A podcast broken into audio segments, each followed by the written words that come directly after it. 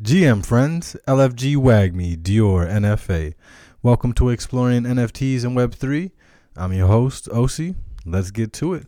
So, yesterday uh, we went over acronyms, other words, explained the space a little bit better so that when you're seeing all these tweets and Instagram posts and hear people speaking on the radio, you understand what they're talking about when they say LFG, WAGMI, to the moon, whatever it might be. I was supposed to go into talking also about metaverses, NFT, wallets, and some other parts that we didn't quite get into. I'm trying to keep the podcast to a nice, digestible 20 minutes or so. So that's why yesterday I cut it short, but that's all right. So, on today's podcast, we will be going over a few things. We'll be looking at what is a wallet? How do you get money, crypto, ETH? How do you put it into your wallet? How do you buy an NFT? And where do you buy NFTs from?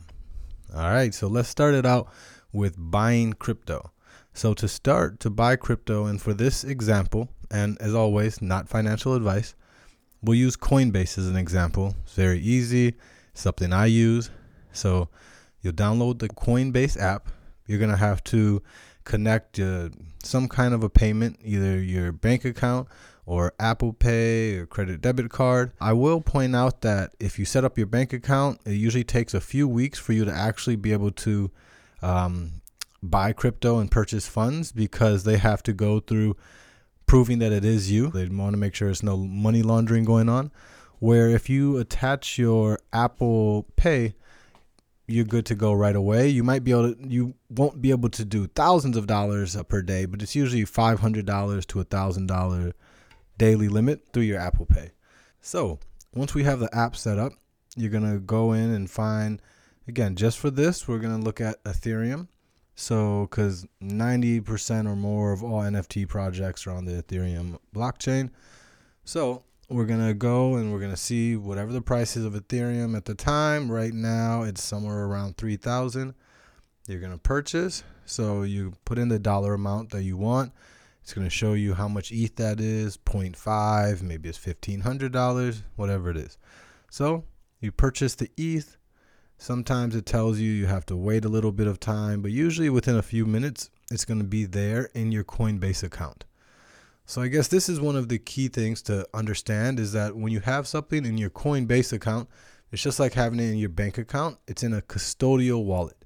They are the custodians of the wallet of your money you have access to it but they are the true holders. That's why a, a bank account can cut you out uh, of your own account. They can put a freeze on it. They have control over it at the end of the day. You have to ask permission from the bank, from the custodian, to be able to access your money, to send it to certain places. So once you have your money in your Coinbase account, you're now going to have to transfer it over to a wallet.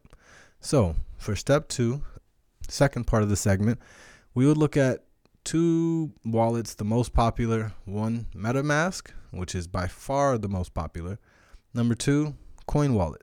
So since we already are using Coinbase, I'm just but the steps are the same if you were to do it to your MetaMask more or less. So now we're going to have to go get a wallet. When people say a wallet, again, when you have it in Coinbase, Coinbase controls it. When you have your own wallet, you control it. So let's go download Coinbase Wallet, Coin Wallet. All right. Now, this is going to be a key part when setting up a wallet that's different from any of Web 2, Web 1, and really the rest of, of commerce and banking and safety is that you are not going to create your own unique password. Once you set up your Coinbase wallet, it's going to give you a unique key phrase. And this key phrase, your key, of 12 to 16 words in a certain order, that's it. That is the only key to access your wallet. Let me repeat that once more. That is the only key to get into your wallet. So if you want to make sure, you might make multiple copies of that key, but you don't want to take a picture of it because if it's in a picture, it's in the cloud, which means it can be hacked. So this is an interesting place where the super high-end 21st century technology is being mixed and matched with analog. So you need to write it down. Maybe write it down in more than one place. That's very some people are writing it down, putting it in a safety deposit box, making that safety deposit box accessible by maybe their spouse or mother in case of an emergency. Because if something, God forbid, happens to you and you're not able to access your key or you pass away, your family won't be able to get into it unless they have that key. So, this is the biggest, most important part. And do not give that key away to anybody who you do not trust with your life. Get what I'm saying? If you trust them with your life, then okay. I would say no problem. They can see the key. Other than that, you don't give it to anybody, nobody from Nigeria, nobody from California, nobody from a new hot project, nobody. So now we have our wallet set up. You're going to go inside your wallet, and there's uh, going to be an address that you can copy. Sometimes there's a QR code. So you're going to want to say to, to transfer funds. So you're going to go into your Coinbase account and you're going to transfer funds to your Coinbase wallet. You're going to click the amount that you want to transfer and you're going to send it over. Boom.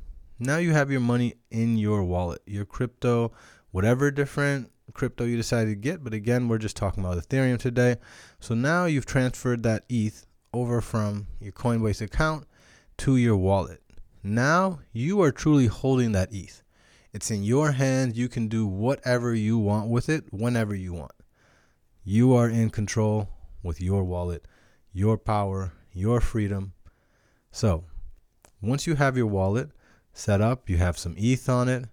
Now, let's go out shopping. Let's go start looking out into this world and see what we can find in the marketplaces. So, when setting up your browsers, you can usually look on your phone as well as on your computer. You want to enable the Web3 browser. So, for computers, this will allow you to be able to go into some of the virtual reality and some of the spaces that are a little bit deeper that you need this new beta version, but everything has it. It's a, I'll look it up a little bit so we can add it into the podcast a little later on. All right, so now we're to get out there. We're to start looking at some different pages, see what we can find. So, up First, as we'll mention, everyone talks about them. It is called OpenSea. We are saying they are like the eBay of the space. So that means they have usually the biggest, largest quantity, biggest variation of projects. So OpenSea is definitely the go-to. I think half or more of all people that started off in the space are buying their first NFTs from OpenSea. As we talked about yesterday, you can mint something on your own site on the project site but most of the times when they go to the secondary market, all that volume is happening on on OpenSea. A few others that we'll talk about, and we'll come back to OpenSea, is a uh, Rarible, Foundation, Mintable. Foundation is one that is a uh, more, I would say, curated driven. It is curated. It's also much more of a, a place that uh, is only one of one projects. So they don't have so many 10,000, 5,000 or generative projects where OpenSea is more or less flooded with that. Mintable, similar, more of a curated list. I think they do have some larger collections, but they are much more focused on a specific curated collection that they choose. And they want it to be a little bit more of a gated community, which I understand. When you put up gates, you then can create and mold that world and environment more into what you see it to be and want it to be. Uh, Rarible. That's another one of my favorites. So, as the name says, they try to more have an algorithm that pushes on their website as well as a great branding and creator team that pushes really cool projects. So that when you go to their site, it's a great dashboard where you can see what's happening in the space, some of the top projects and movers, as well as just always giving you something new to see and explore. And yeah, so those are some of the top marketplaces. All right, so now we know how to get some crypto, how to buy it how to put it onto your wallet, how to go out to the marketplaces, find something. All right, so now after that, it's the big day. You're going to buy it, you're going to get it. Now you're holding your first NFT, your first piece of digital art, your first profile picture, your first code. For me, one of my first was uh, the ENS, the Ethereum name server. NFT holds a hundred different possibilities, millions of possibilities of what it could be. So look forward to seeing what your first is. Just enjoy the space. The number one way is to find out is to just play. Just get into it, have fun, try to figure out what it is. And right now, today's been a hectic day for me. I'm getting ready to go to ETH Denver tomorrow. That's the big conference. Today was the opening ceremony. Wasn't able to make it there for that, but that's all right. We'll fly out in the morning. I'll get there. I'm going to try to do some live interviews while I'm there, so I'll bring my equipment with me. But I'm really just looking forward to learning, seeing what other people are thinking about.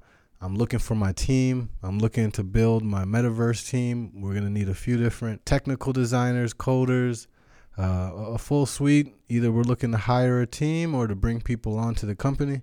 So my objectives really are going to ETH Denver, which I'm looking forward to, just like I, when I went to Metaverso.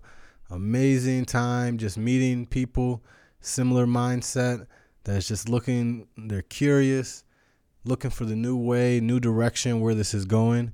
And everyone is just there to learn from each other and to network and connect. And as always, WAGMI, wag me. We all gonna make it. Let's get it. All right, guys. You know how we end out the podcast every time? DYOR, NFA, guys. Do your own research, not financial advice. I'll see you next time. Peace out. Peace out.